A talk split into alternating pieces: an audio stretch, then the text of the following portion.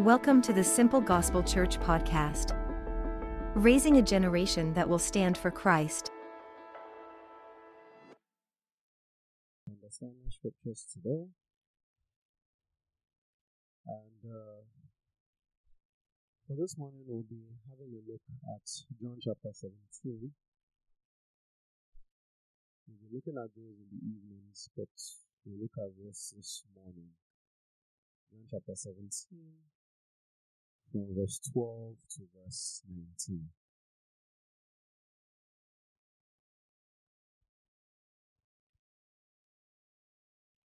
So, we'll be looking at the prayer of Jesus. But before we even go further, let's pray. Heavenly Father, we give you thanks. We bless your holy name. Be exalted, O Lord, in the name of Jesus. Our Father and our God, we ask that even as we go into your word this morning, my Father, you go with us in the name of Jesus. Help us, lead us, guide us in the name of Jesus. And Lord, all glory be yours forever and ever. It's in Jesus' name we have prayed. Amen. Right. So, we've been talking about the prayer of Jesus for, he prayed for three sets of people. Prayed for himself, prayed for his disciples, prayed for the church. That's what we have in John chapter 17. So,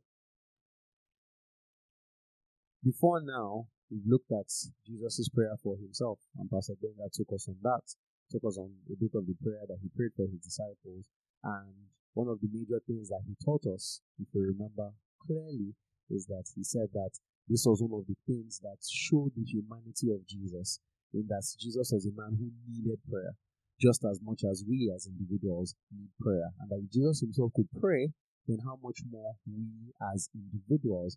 Now, this is very important for us to understand because the deity of Jesus is something that we cannot deny. And it is what makes him the savior of the world. The humanity of Jesus is also something that we cannot deny. God, uh, Jesus was fully God and fully man.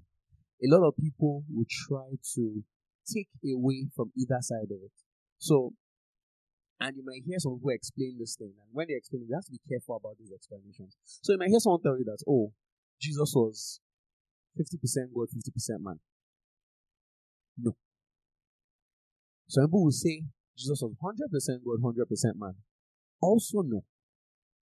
Not because it's the fact that ascribing numbers and values to the deity or the humanity of Jesus is problematic. And it gives us this strict sense of sharing of the body of Christ. Which is why a lot of preachers just say the God man, right? They use that term, the God man, so that just understand that, okay, he's fully God, he's fully man. Let's accept it like that. Because it is very important for our theology. The fact that Jesus was man. Because if Jesus was not man, then he would not have the qualifications to save us. Do you understand that? If he's not man, then he doesn't have the qualifications to save us. Because why why will you then say that, oh, I've gone through the things we've gone through if you are not like me? How can you say that he suffered the things that we suffered if you are not like me? That can't work. And at the same time, if he's not God, then again, he's not qualified to save us because only God could have met the conditions that were necessary for the salvation of humanity. And therefore, that prayer is very important to point out these things that Jesus was a man. And so, he prayed for himself, prayed for glorification. He prayed essentially that God do the thing in which you have said that will be done.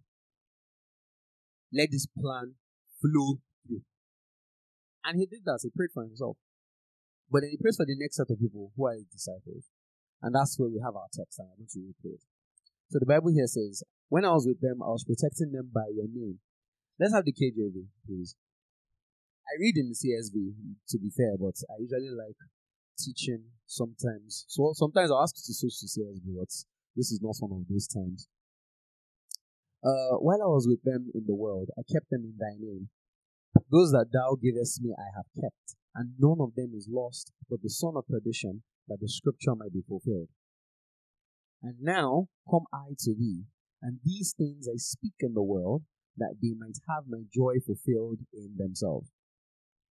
I have given them thy word, and the word had hated them, because they are not of the world, even as I am not of the world. I pray not that thou shouldest take them out of the world, but that thou shouldest keep them from the evil.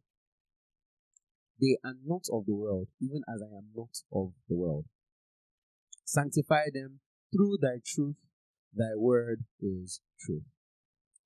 As thou hast sent me into the world, even so have I also sent them into the world.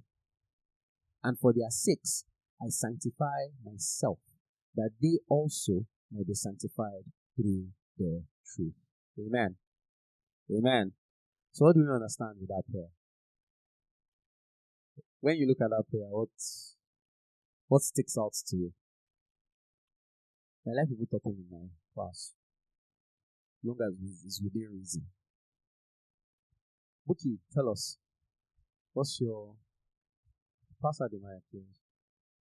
Um he was saying the prayer was more about Jesus saying that he was accountable for the disciples when he was on earth, when he was in the world. Accountable for the disciples. He also said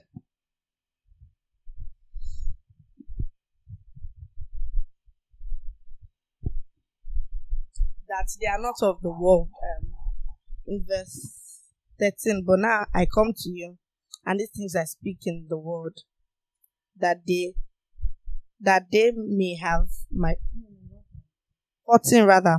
I've given them your word, and your word has hated them because they are not of the world, just as I am not of the world. That's that is also saying that because Jesus, Jesus is not of the world, as in doesn't do what people in the world, the bad things of the world.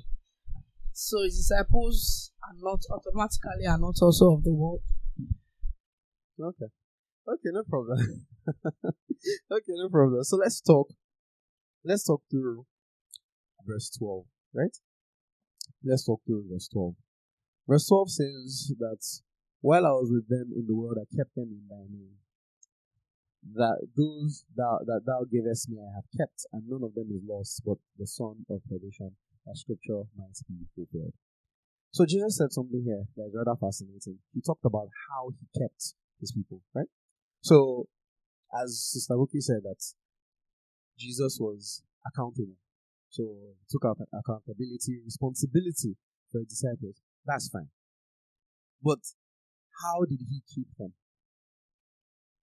He said that he kept them in thy name. So he kept them in in the name of Jesus. Now, and I mean, we see it even in our life today. You know, what keeps us is is the name of Jesus. So, just imagine with me for a second. I don't know. Maybe there was a time in your life that you ever um, went to party, some sort of activity and everything. That under normal circumstances, maybe you might not have found yourself going there.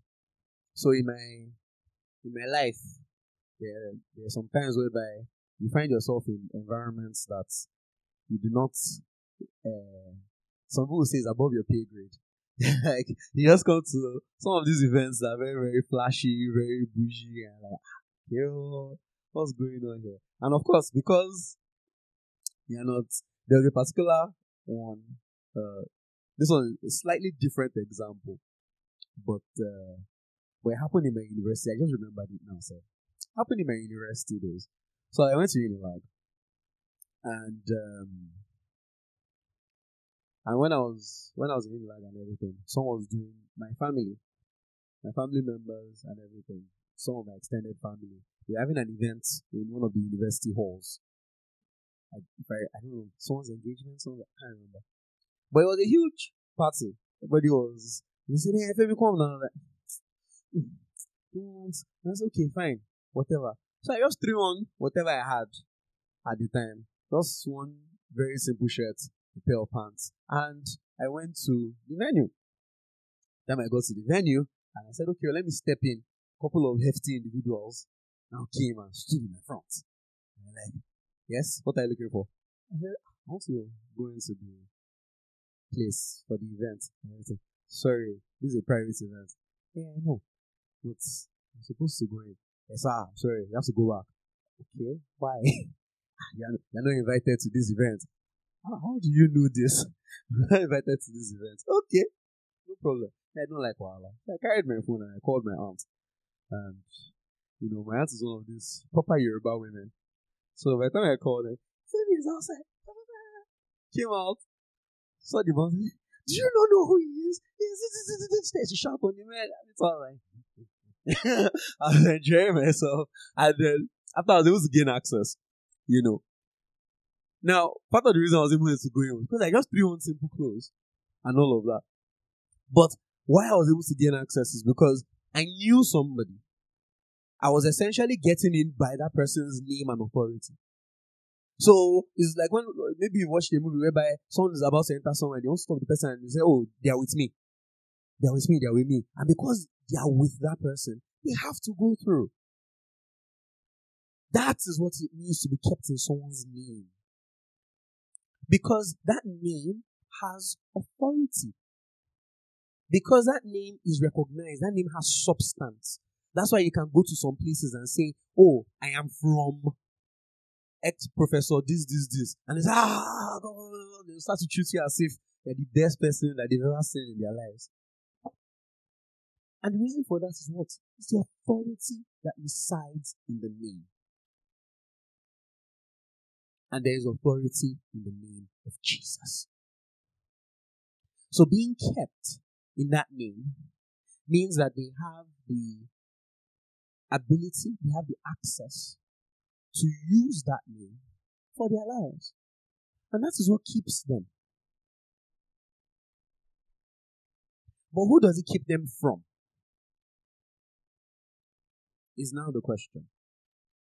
Who does it keep them from? Who does it keep them from? Eh? Who is the evil one? Satan, right? Okay. Because when we come right down to it, we have only one enemy. And it's Satan. Now, you might say, ah, I have a lot of haters, I have a lot of haters. But what they have in common is still the same Satan. It's not your haters outside. They are not hating you independent of the devil. They are hating you by, by his help. That's how they are able to hate you. And so, we are kept from the evil one by the name of Jesus. Do you understand? We're kept by the evil by the name of Jesus. Because that name has authority. I'll give you another example. When I was in secondary school, uh, how many of us went to boarding house? Okay. How many of us had school fathers or school mothers? But okay, so he has so Wookie is already she too was probably someone's school mother too. So if you understand that concept, what tended to happen that if you had a school father, especially and usually if you remember very correctly, having the the more notorious the school father, the better. Right? It's, it's not it's not really nice to have one chill school father. Like, eh, ah, one chill no no no no. You want you want the senior they call terror, senior terror. Yeah, that's what you want as your school father. Because you know that ah, that one, nothing, nothing, nothing, nothing. Yeah, sorted. But how it usually works is the idea that like because you're under that school father's protection, you can't be touched, right?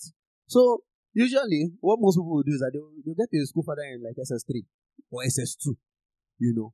In fact, I think the best was actually SS2. Get an SS2 senior that was nasty, horrible, so that even the SS3 could override him.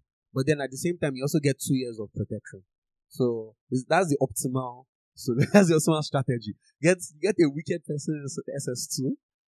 You know that okay, because you know there are some people now that just because of how they are, even the class above them can't touch them because they're just anyhow. So if you're under that person, plus the SS3 senior, plus all the people on there, you can't touch you. And that was the idea. So if you're walking around And one senior says, Hey, well, yeah, everybody lie down flat or whatever it is that they do.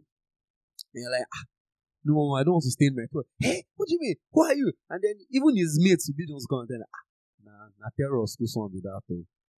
That's terror school daughter. Leave, leave her or leave him alone. And so the people that are supposed to, in quotes, punish you or make you suffer or make you go through certain things now have to leave you alone. And it's the same way with Jesus. Because do you think the devil doesn't want to throw you up and down?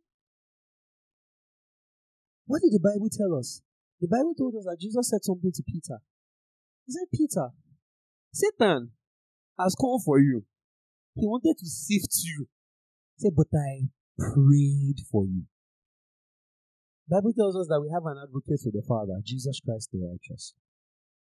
And so, what that means, essentially, is that Satan wants to sift everybody. But there are some people that he cannot touch. Why? Because they are in a name, under the authority of somebody something. And for us, it's somebody. That's Jesus Christ. But you see, this also teaches us something about the security of Jesus. Jesus is incredibly secure. So he said that you gave them to me, and I have kept them, and none of them is lost.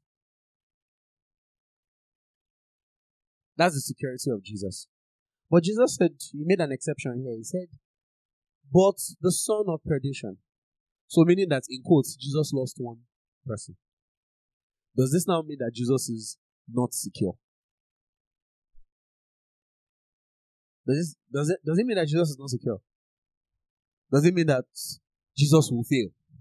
Does it mean that out of every 12, there's one Christian that is, that is, that is in trouble because Jesus cannot keep them? That is, if we're going to, statistically speaking, is, is that what we're going to say? The answer is no.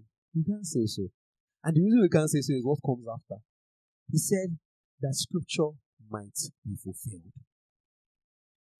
Judas's falling away was not because of Jesus' inability to keep him, but rather because scripture had to be fulfilled. Do we understand? It wasn't a case of, oh, out of every 12, there's going to be one that Jesus can't keep, statistically speaking, because he failed in case of one person. No.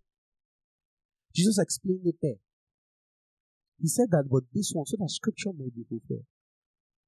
That the eternal word of God which the Bible tells us cannot return to him void, might be fulfilled. But then, if we look even deeper at this, we realize something that the loss of Judas was not because of Jesus' inability to keep him, but because Jesus that because Judas stepped out of the name of Jesus. It was because Judas stepped out of the name of Jesus. And that was, and see the words I use. I said stepped out, not was pushed out. Neither was it, was he pulled out. He stepped out. It was a conscious decision, a conscious choice. He stepped away. Because you see, if we look through the Gospels, we find a recurring theme, which is that Jesus continually standing up for his disciples while he was on earth. So the Pharisees will come and say, Oh, why are this? Ah. The, Jesus will not ask them that, okay, how about you people that do this, this, this, and they'll ask you quiet and step away. That's because Jesus was a disciple. But then we look at all the actions of Judas and realize that Judas carried out all of these actions outside of Jesus. He wasn't with him. Was it negotiated 30 pieces of silver? And it was because he stepped out of that. That's why the Bible tells us that Satan was able to enter into him.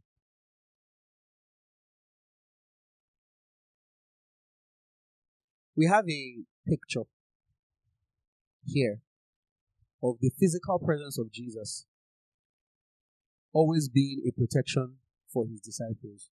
against evil. And we see situations whereby when they were not with him, they usually wound up in trouble. So they were not with him. They're supposed to heal a boy who was being possessed. And then they couldn't. The man complained, said, ah, I even gave it to your disciples, but they couldn't do it. Or when they went away from Jesus and they tried to sail across the sea, they entered into turbulent water. Jesus had to come and walk on water to come and save them. We have that picture of Jesus being our keeper and protector. So if we look at the book of um, Proverbs chapter 18 verse 10, it says something there. It says, the name of the Lord is a strong tower. The righteous run into it and is safe. His name is a tower. The righteous run into it and are safe. There is safety and security in the name of Jesus. Why? Because that name has authority. Because he has been given a name above every other name. And that name has authority. And before Jesus died, said that he kept them in thy name. In the name of God. Whom he is. In the name of God. And after Jesus died, said he had a more excellent name, him that is above every other name. But then if we continue, um,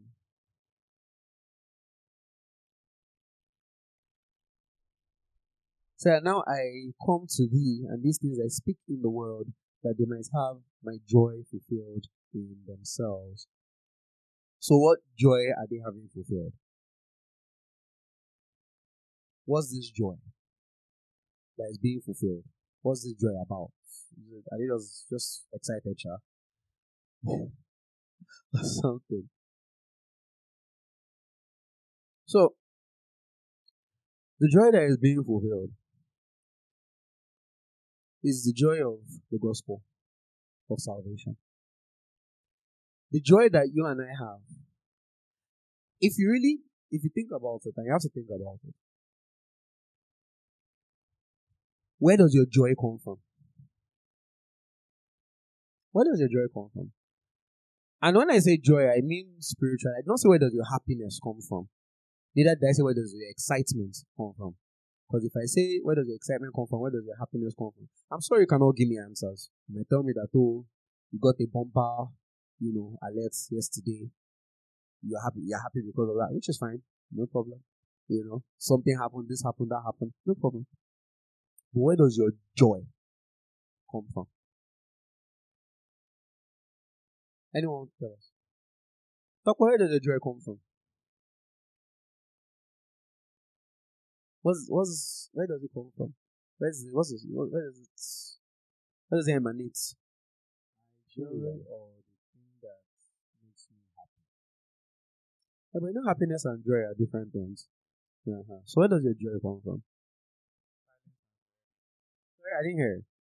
Silence and serenity. Silence and serenity. Okay, no problem. Uh, anyone else want to help us? Where does your joy come from? Sister MJ wants to help. Give it to her. Um, if I'm to give a general answer, I'll say it comes from the Lord. But I want to put it this way that Mhm. um, I notice personally that anytime I spend time alone with God, there's this thing, there's this quietness inside. You might see me sitting down quiet, but inside, I just notice something that spending so much time with God gives me this quietness that gives me deep joy. So most times when I see myself maybe noisy, sometimes it looks like something is wrong, something has tampered that joy. Because most times I just notice that not the quietness that come from outside, but inside of me, it gives me joy. Excellent. Now, what? Okay. Oh, like she's yeah, sure, sure, sure. As she said, but you see, that that joy that you feel on the inside is predicated on something. It's predicated on the fact that you now have a relationship with the person that gives you that silence and that peace. That you are now reconciled with that individual. That is why, if not, why would you have the quietness and the peace? If the if the peace had been broken, if there was still a in quotes, if there was still a disagreement, would you have that peace? No, you wouldn't. It would be gone. So your peace and your joy emanates from this sacrifice. Because this sacrifice is what enabled us to come into a relationship with God. It is this sacrifice that tore the temple partition in two, that now enabled us to now have access into the Holy of Holies. In the presence of God, there is fullness of joy. Right? The joy of the Lord is my strength. Right? Awesome. That is very true. Why do we have access into that presence? And why is the Lord joyful? The joy is, Lord is joyful because of reconciliation, his people coming back to him. That's why the only passage of scripture that talks about the Lord singing is because his people are coming to him. That's in the book of Zephaniah, chapter 3.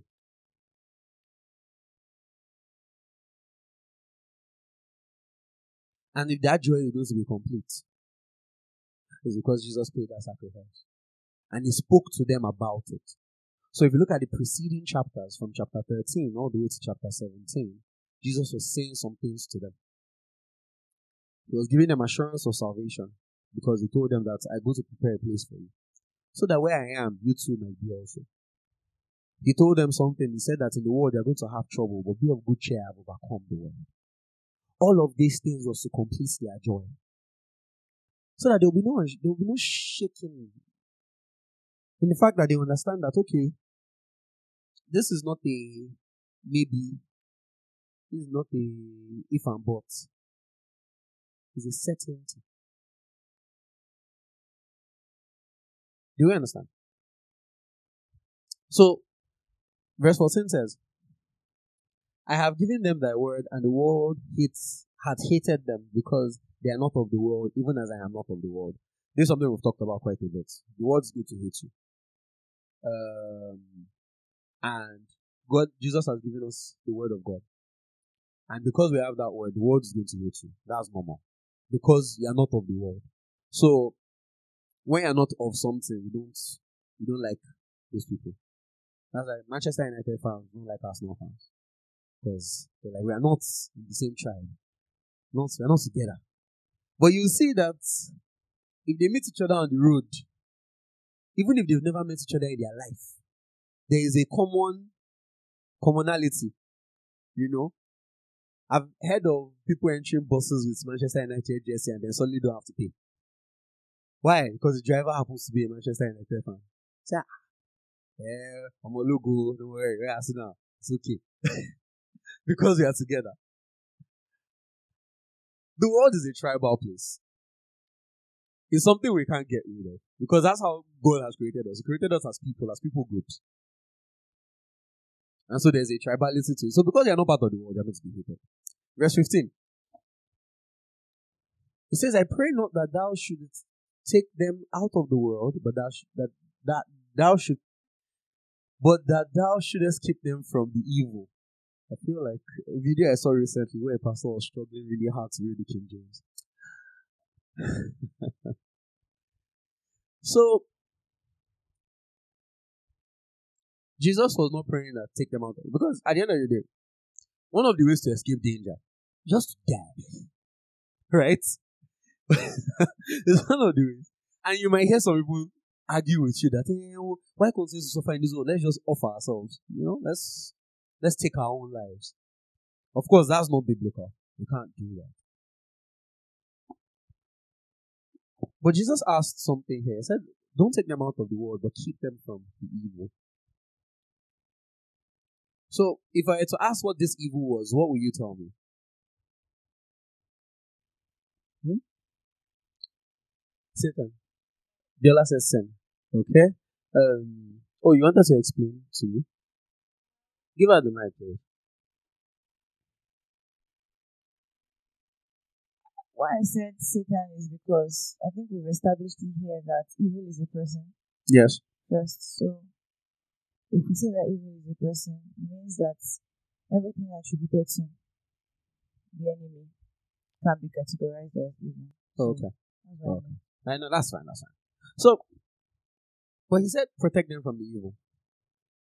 But you realize something. Were the disciples protected from the evil, from the evil one?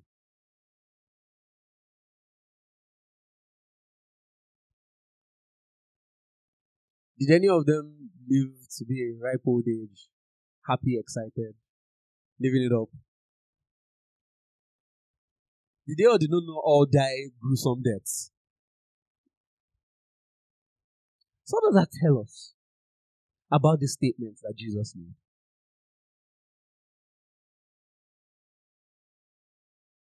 Give him the mic and give Rabiola the mic. I think it tells us that there's a difference between persecution and evil. You know, um, persecution can be evil in the sense of the act of it, but um, it's not necessarily the case because in this, I feel like in this case, he was talking about sin, about the wickedness of this world in terms of living in that wickedness. You know, it's it's kind of like the same way we say today that even though the world is going in another direction, God will still prosper us. Right? Um, in that sense, regardless of what is going on in this world, whatever God's promises are for us, we will still go, we will still fulfill them. And I think in the same sense, the the disciples were not allowed to, um, or God in His own infinite mercy did not allow the disciples to fall into evil as much as possible as they as they also were not, you know, were avoiding it. Okay. That's what. All right. So, thank you for your explanation, but we have to clarify what it tells us here is that we must look at our understanding of what the evil is. Is the evil we cannot um what's the word? We cannot restrict the evil to the sufferings of this world or to the evil that men do in some circumstances or situations. Because all of these disciples went on to die. Deaths that were inflicted by man. It was men that ordered for their killing. It was men that said, flay this one's skin. It was men that said, hang this one upside, I mean, crucify this one upside down. It was men that said, boil this one, and so on and so forth. So it was men that said, spear this person. But the evil, the one that Jesus cared about the most, was the evil of apostasy. Because that's what happens when the evil happens to us. When the evil grabs us, then we are away from Christ and we fall into eternal damnation. Jesus cares about your life on earth. That is true. But he doesn't care up to one tenth one one one thousand and fiftieth of your eternal life.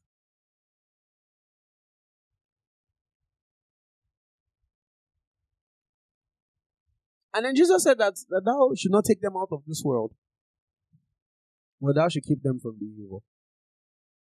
The other thing that Jesus was saying here that is also quite remarkable that we must also keep into consideration is that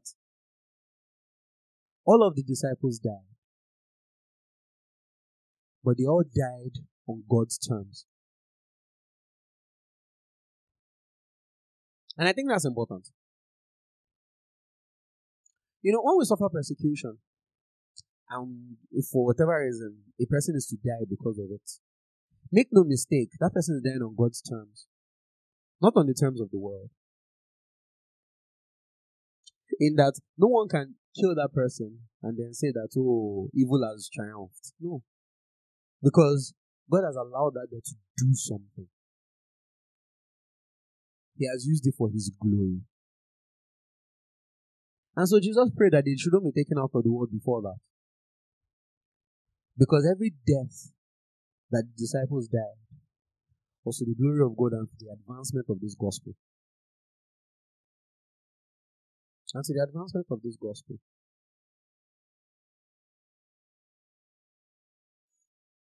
And that's what we must understand. The evil that Jesus wants to keep us from is to ensure that we do not fall out of eternal life. Because that's when that's when there's a problem. That's when there's a problem. Keep them from the evil.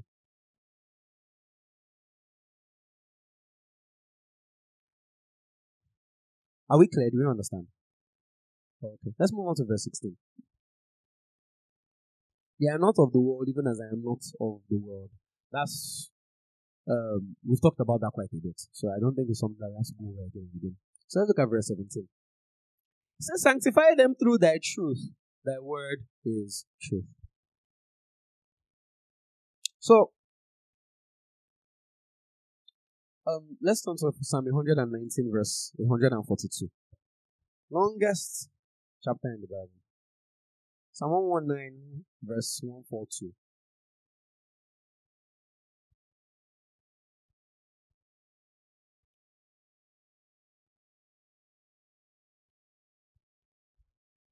Said, Thy righteousness is an everlasting righteousness, and thy law is the truth.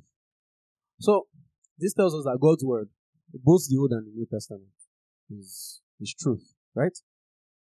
Okay. So, what does it then mean to be sanctified by the truth? What does it mean to be sanctified by the truth? Says, sanctify them by your truth.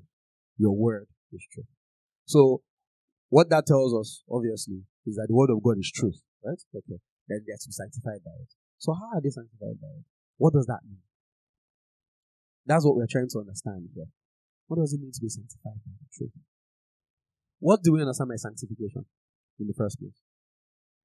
Can anyone Sanctification. Someone will talk about all that. Everyone, everyone says I'm sanctified, I'm sanctified, sanctified, sanctified. Okay. Cool. What do we mean? What are we talking about? No, sir. Okay, Stadio. Yes, Stadio. No mind.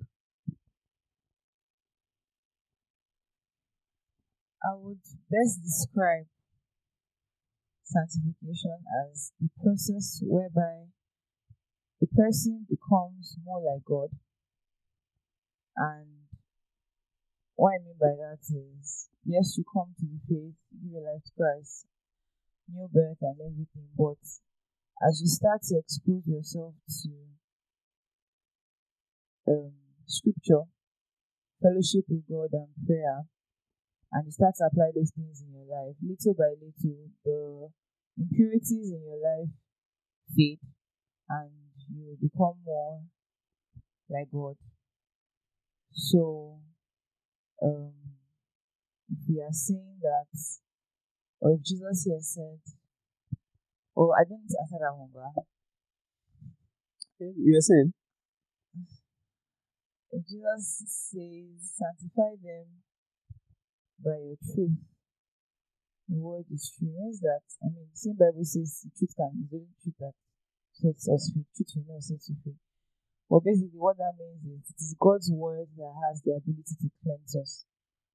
Cleanse us, not even just from a place of, oh, God, I, I did this sin, forgiveness, no. But cleanse us, remove every impurity in our character, in our mindset, in our attitude, and, you know, transform us, change us, and things like that. So okay. That's. Okay. All right. Oh, okay. Go ahead. Let me hear you. I just wanted to add that um, okay, let's assume that um, I have um plates in my sink that are dirty, Hmm. and um, I have to wash Hmm. with water Hmm. to make them clean. And um, the Bible says that to make her holy by the washing of water through the word. Hmm. So basically, how one gets clean is by the washing of the word, Okay. which signifies the water. Hmm. Okay. All right, thank you very much. Thank you very much. So, yeah, you've all made good points. No, no doubt about that. I just want us to understand it on a granular level. When I say understand it granular, I want, to, I want us to understand it as much as possible to the utmost.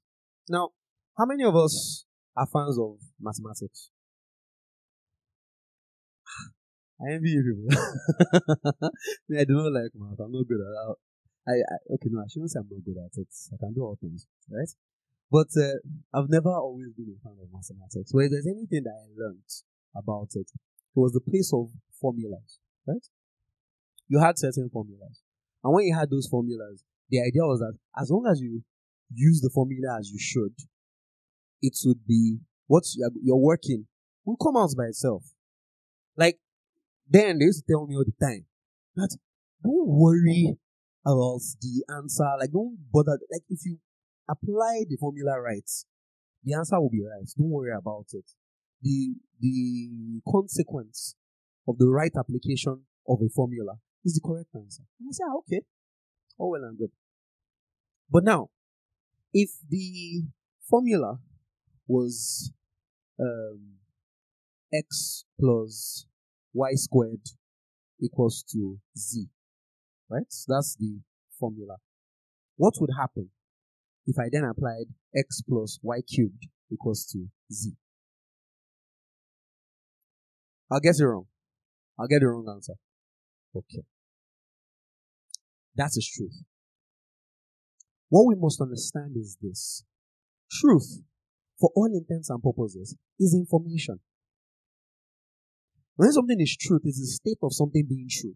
Something that can be believed, right? But not only that, it is information by which something is right. So, what that means is that it's a formula.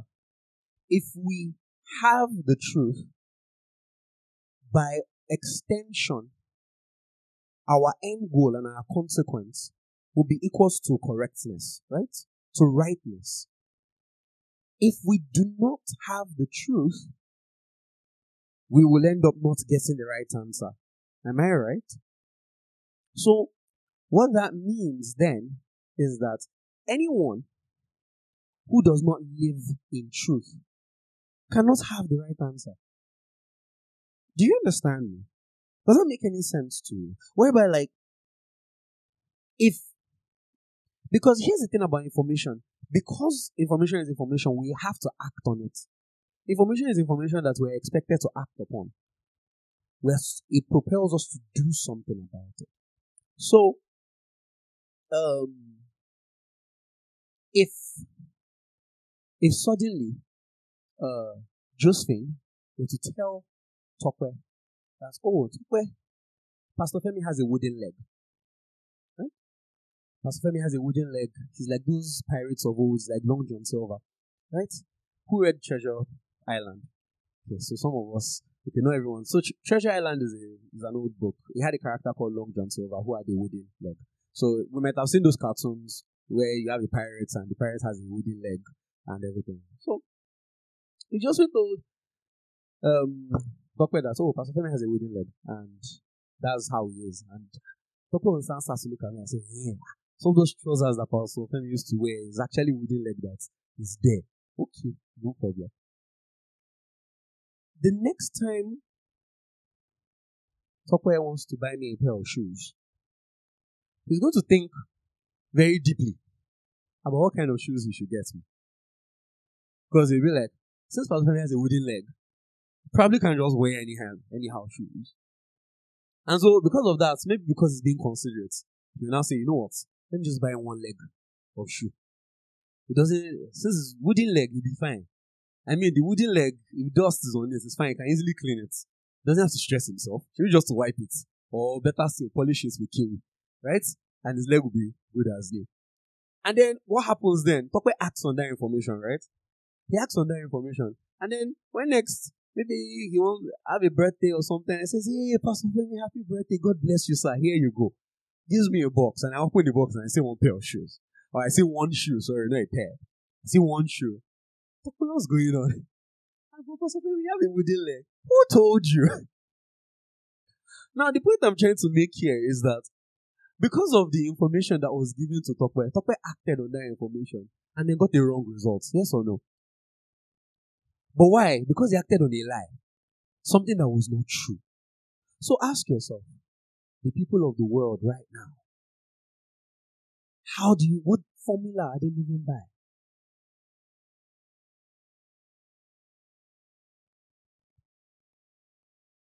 What formula are they living by? So if the word of God is true, that means it is the only thing that we can apply to our lives that will make us live right. The reason it sanctifies us is that sanctification is being set apart. Living in the truth sets you apart from everybody else. Because everyone else, by virtue of the fact that they are not in Jesus Christ, are ostensibly living in lies. And if you live in a lie, you cannot live right. It's impossible. If you live in truth, you can live right. And that's one way for us to understand it when it comes to sanctifying us.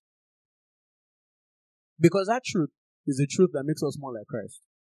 And so if we continue in that truth, we are going to go towards the end result, which is to be like Him. Right? That's the entire point.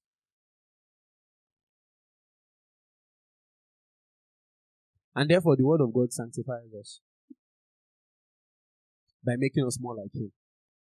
Because it is the only roadmap that we have to be like Him.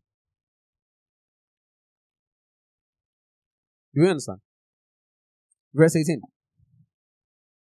Uh, I'm more or less done. Verse 18 says, And thou hast sent me into the world, even so have I also sent them into the world. Verse 19. And for their sakes I sanctify myself, that they also may be sanctified through the truth. So we have two things there. First thing is that Jesus was the first apostle, he was sent, right? His first, first missionary, he was sent. And then in the same vein, he sends us because we have to be like him. So we have to do the things that Jesus did. And so what did Jesus do? Jesus spread the gospel. Jesus healed the sick. Right? Jesus healed the sick. Jesus performed miracles. Everything. Which is why in the book of Mark chapter 16, it says that this sign shall follow them that believe. Shall speak in new tongues. They shall cast out demons, speak in new tongues. And all of those other things. Why? Because essentially that's what Jesus too was doing. So we are like him. We too are also sent. You are sent. You are sent. You are sent. You are sent. I'm sent. Because Jesus was sent. And we're not greater than our master. So we cannot claim that, so, eh, well, me, I'm sent, but I'm not going to do it. Eh? But then Jesus in the final verse that we are looking at, he said that I sanctify myself. Right? Verse 19 said, And for their sakes I sanctify myself, that they also may be sanctified through the truth. Jesus sanctified himself. Essentially, he set himself apart as a sacrifice away from the world. Jesus lived a sinless life, setting himself apart for God to die the perfect death and to rise again from the dead. Because by that, we too cannot be sanctified by the truth of God's word. What's the truth of God's word? The truth of God's word tells us that anyone who calls upon the name of the Lord will be saved.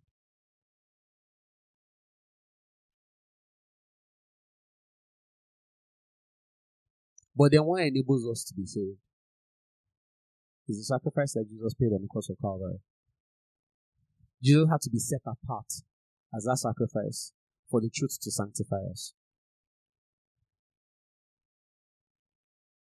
Because without it, the word of God then would not be truth. Because the word of God said that Jesus was going to die and rise again for our sins and be our advocates with the Father and all of those things. And if Jesus did not set himself apart to go through the things he went through and actually do the things that scripture said, then we'll have a problem. because the word of God then will not be infallible.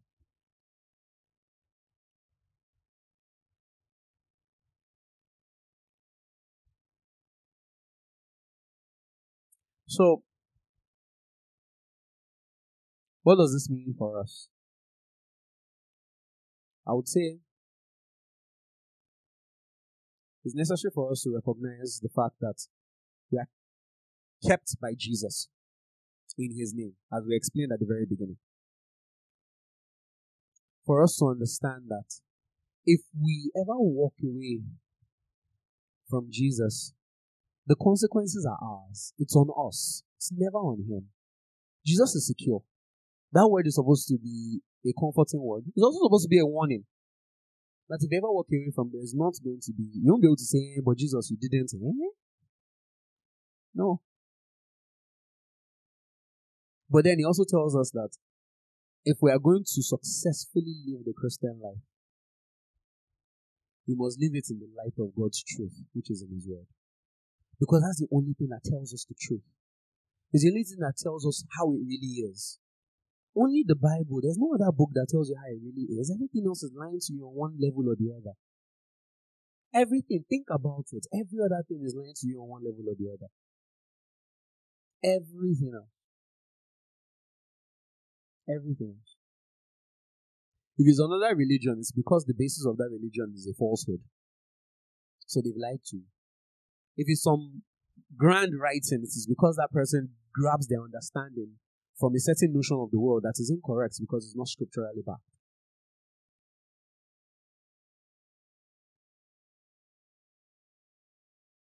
And so, this brings to the fore the importance of clinging to the Word of God because that's what keeps us in Him. And clinging to the Word of God because that's what sanctifies us. This word of God is something we cannot neglect. We can't neglect it because it is our only pathway for life.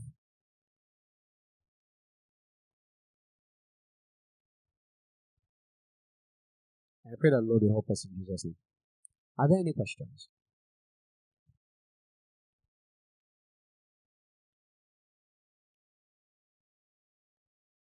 Any questions?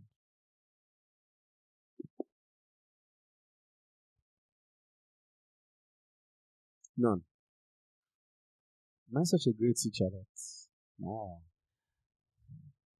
Uh, okay, no problem.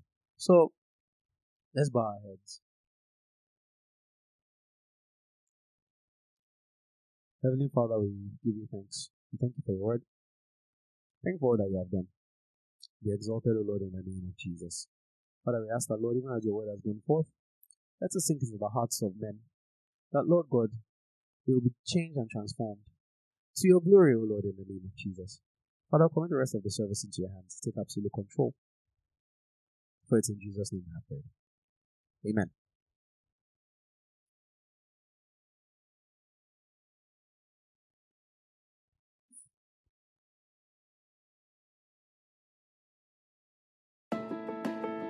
Thank you for listening to this message. The Simple Gospel Church is a church arm of World Impact Ministries, dedicated to taking the gospel all over the world.